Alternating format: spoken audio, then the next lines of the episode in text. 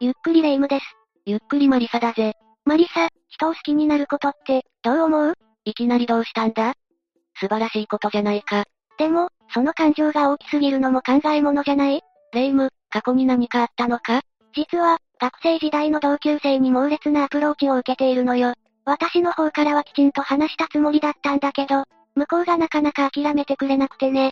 レ夢ムも異性からそんな目で見られていたとはな。このままじゃいけないと思ってて、私どうしたらいいかな？今の状況は危ないな。そうやって思いが強くなって犯罪行為に走る人も、中にはいるんだぜ。そうなの？ちなみにどんな事件を起こしたの？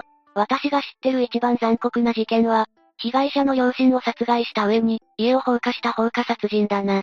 あまりにもひどすぎる事件ね。ぜひ紹介してちょうだい。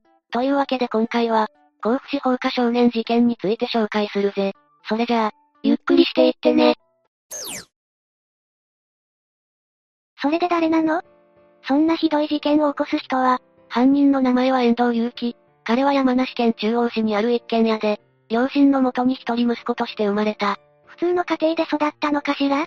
彼の両親については、後で話すぜ。彼は中学1年生の頃にソフトテニス部に入部したが、ある日顧問の先生から何らかの理由で叱責を受け、すぐに退部することになった。どんな怒られ方をしたかはわからないけど、辞めるなんてもったいないわ。それから遠藤は卒業までの間、ずっと不登校気味になってしまうんだ。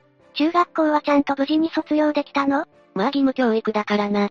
その後は県内の定時制の高校に入学し、そこでは毎日真面目に通っていたらしい。ちゃんと心を入れ替えて学校へ行っていたのね。ただ、高校に入ってから妙に遠藤の素行がおかしくなっていったんだ。そうなの？一体どうしたのかしら？いくつか例を挙げて説明すると、いきなりお腹を抱えて笑い出したり、一人で意味を浮かべながらブツブツ話していたりだな。どうして彼は急に笑い出したの？その時に当時の同級生が尋ねたんだが、本人は思い出し笑いとだけ答えたようだ。急に笑い出すのは確かに奇妙ね。それに学園祭実行委員の集まりでは、発言することなく一人で黙々と折り紙を折っていたとのことだ。折り紙が学園祭の準備に必要だった可能性も考えられるけど、遠藤はコミュニケーションを取るのが苦手だったのかしら？かもしれないな。同級生と話すより、先生と話すことが多かったらしいぜ。休み時間も基本一人でポケモンのゲームをして遊んでいたみたいだな。その反面、彼は毎日学校へ通い、授業を真面目に受けていたところもあった。ただ成績はいつも赤点ギリギリだったようだ。成績はあまり良くなかったのね。ざっと遠藤の人物像を解説したところで、次に彼の両親について説明していくぜ。頼んだわ。まず、遠藤の父親は電線工事関係の仕事をしていたぜ。しかしそんな中、資材置き場にあった、家庭用給湯器を2台盗むという窃盗事件を起こしてしまう。犯罪を犯してしまったのね。その後どうなったの？当然これは発覚し、父親は逮捕され、両親は離婚。母親は遠藤を連れて家を出たんだ。親の犯罪は、子供にとってはかなり大きなダメージになるわね。これが影響を受けたのかはわからないが、後に遠藤も友人の家に遊びに行った際、ゲームのカセットを盗んでしまうんだ。なんてことを？まさか、遠藤も一度逮捕されるの？いや、相手が大ごとにしなかったからよかったが、このことは母親の耳に入ったようだな。それなら遠藤は、母親に厳しく注意を受けたんじゃないの？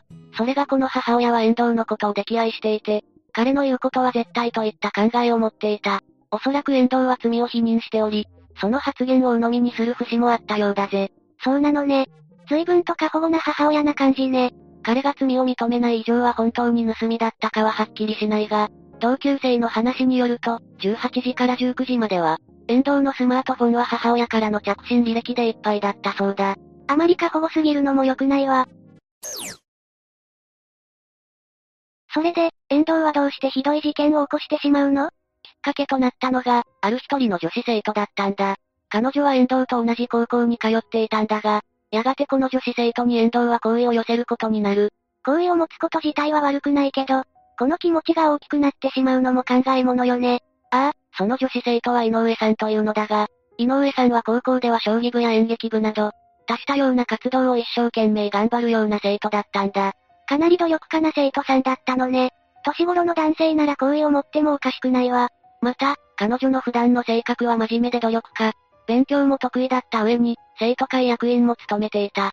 周りの同級生からも、だいぶ慕われてたんじゃない？ああ、井上さんはこういう関係も広かったそうだからな。そんな井上さんに遠藤は一方的な恋心を抱き、彼女と同じ将棋部に所属し、さらには生徒会長にも立候補したぜ。まあ話の流れから見て、すべて井上さんに近づくことが目的なんだろうけど、彼は生徒会長になれたの？ああ、生徒会長は他に誰も候補者がいなかったため、必然的に生徒会長になったそうだ。そうだったのね。それで、生徒会長になった遠藤に何か変化はあったのかしら？それが、彼はその直後から極度に見た目を気にするようになったみたいだ。きっと、井上さんに一目置かれたくて気にするようになったのね。そんな感じだな。まず髪型を2ブロックにして、ワックスで髪をセットしたり、眉毛を整えたりしたそうだぜ。いい印象を持って欲しかったのね。当の井上さんは何か反応したの？彼女は遠藤の髪型をかっこいいと褒めたそうだ。しかし、それだけであって井上さん自身は遠藤に対し、特別な感情は一切なかった。もしかしたら遠藤は、井上さんに髪型を褒められてから、何か勘違いした部分があったのかもしれないな。それで、二人はその後どんな関係になってしまうの？遠藤が井上さんにアプローチを続け、交際を申し込んだのだが、断られてしまう。ただ、それでも遠藤は井上さんへの恋心を捨てきれずにいた。この後の話の流れは大体想像つくけど、諦めきれない遠藤はどんな行動に出たのかしら？彼は交際を断られてからも、井上さんにアプリなどを通じてメッセージを送っていたんだが、彼女はそれを迷惑に思い、アプリをブロックしてしまうんだ。好意を持っていた女性から拒絶されて、遠藤はショックを受けたかもしれないわね。そうだな。それに気づいた遠藤は、井上さんから裏切られたのではないか。という錯覚にとらわれ、ストーカーまがいの行為を取り始めた。こうして事件のきっかけが生まれるのね。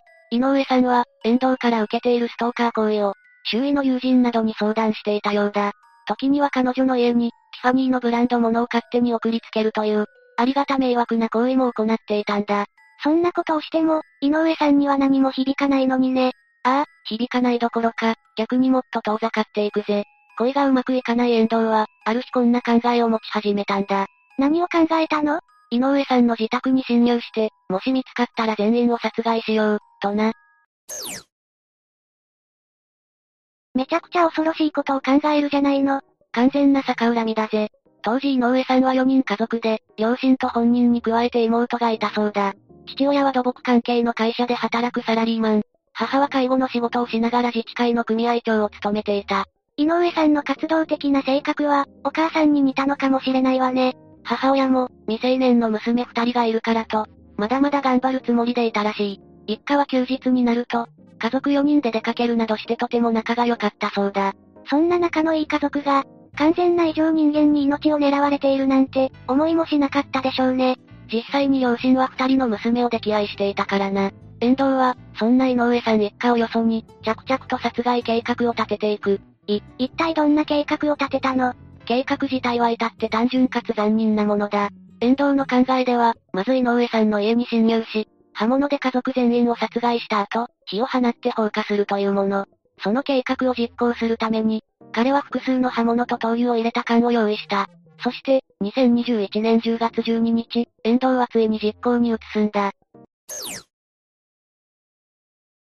どうしてそこまでひどい心を持ってしまったのかしらね。事件当日の深夜、刃物と灯油を手にした遠藤は、そのまま井上さん宅に侵入した。遠藤はどうやって井上さん宅に侵入したの？それに関しては情報がなかったぜ。そして片手に刃物を持って、1階にある寝室で就寝中の井上さんの父親に襲いかかり、刃物で体を10箇所以上刺した。なんてことをしたの？それで、お父さんはもう亡くなってしまったの？残念ながら亡くなってしまった。次に遠藤に狙われたのは母親だ。ただ母親は、父親が襲われる音を聞いて目を覚ましているんだ。彼女は刃物を握っている遠藤の姿を見て、恐怖のあまり叫び声を上げた。かなり壮絶な現場だったのね。だが遠藤は、そんな母親をものともせず視察。そんな折、2階で就寝中だった井上さんの妹は物音に気づき目を覚ました。様子を確認するために1階に降りた妹だったが、この時は両親が殺害されたという認識はできず、刃物を持った不審者がいることを理解するんだ。妹さん、どうか逃げて。遠藤と遭遇してしまった妹は、慌てて2階に逃げようとした。そんな妹を、遠藤は背後から鈍器のようなもので殴打し、怪我を負わせるんだ。え？ということは、妹さんまで命を奪われてしまったの？いや、その衝撃は致命傷にはならなかったんだ。不幸中の幸いね。それで妹さんは無事に逃げられたのかしら？あああ、痛みに耐えながら必死に2階に駆け上がり、お姉さんと一緒になんとかベランダから外に逃げ切ることができたそうだ。命が助かって本当に良かったわ。それにしても2階のベランダからって、よほど必死だったのね。本当の標的だった井上さんに逃げられたものの、それ以上後を追うことはなく、彼女の家に残ったんだ。計画では家に火をつけるとのことだったけど、その後は本当に放火してしまったの。ああ、遠藤はガソリンに火をつけ、井上さんの家を燃やしたんだ。火は一気に燃え上がり、その直後に遠藤はすぐ、家から逃走したんだ。それで、そのまま遠藤は逃げてしまったのかしら。まず、先に家から出た井上さんが午前3時45分頃に、不審者に入られたと警察に通報している。その時は、まだ遠藤が犯人だと気づいていなかったようだな。妹さんも一緒にいるのよね？ああ、井上さんが通報した後、警察が現場に駆けつけてきたが、その時にはすでに火が燃え広がっており、家は1階の骨組みだけを残して全焼。誰も火に近づけない状態だったんだが、午前7時頃にようやく消し止められたんだ。両親の遺体まで全部焼けてしまったの？おそらく火による影響もあったと思うが、焼け跡から両親の遺体は発見されているぜ。遺体から刺し傷が発見されたことから、警察はこの事件を放火殺人事件と断定したというわけだ。早速、警察は遠藤が起こしたこの事件の捜査本部を設置した。そういえば当の本人は逃げたのよね警察は彼を捕まえることができたのかしら？井上さんの家の近くには防犯カメラが設置されていたんだが、そのカメラの映像を確認した後、遠藤を特定できたようだぜ。よかったわ。あとは彼を捕まえるだけね。そうだな。ただ事件発生から約15時間後の夕方頃、遠藤本人が山梨県内の美濃部町にある駐在所に自ら出頭したらしく、追跡はすぐに終了することになったぜ。遠藤は現場から逃走したけど、結局自分から出頭したのね。遠藤が出頭した駐在所は、事件現場から約30キロほど離れたところにあったようで、最初に彼が訪ねた時は誰もいなかったらしい。ちょうど警察官は全員パトロールに行っていたんだろうな。警察官が不在だったってことは、もしかしてまた逃げたの？いや、遠藤は駐在所に備え付けられてあった電話機で、泣きながら人を殺したと自供したぜ。この電話がきっかけで、駐在所へ向かった警察によって身柄を確保されることになった。どうして命を奪うことを考えてしまうのかしら、理解できないわ。この時、遠藤は指を怪我しており、顔半分に火傷を負っていたとの情報もある。そんな怪我まで負って、自分の人生を台無しにすることをしたくないわね。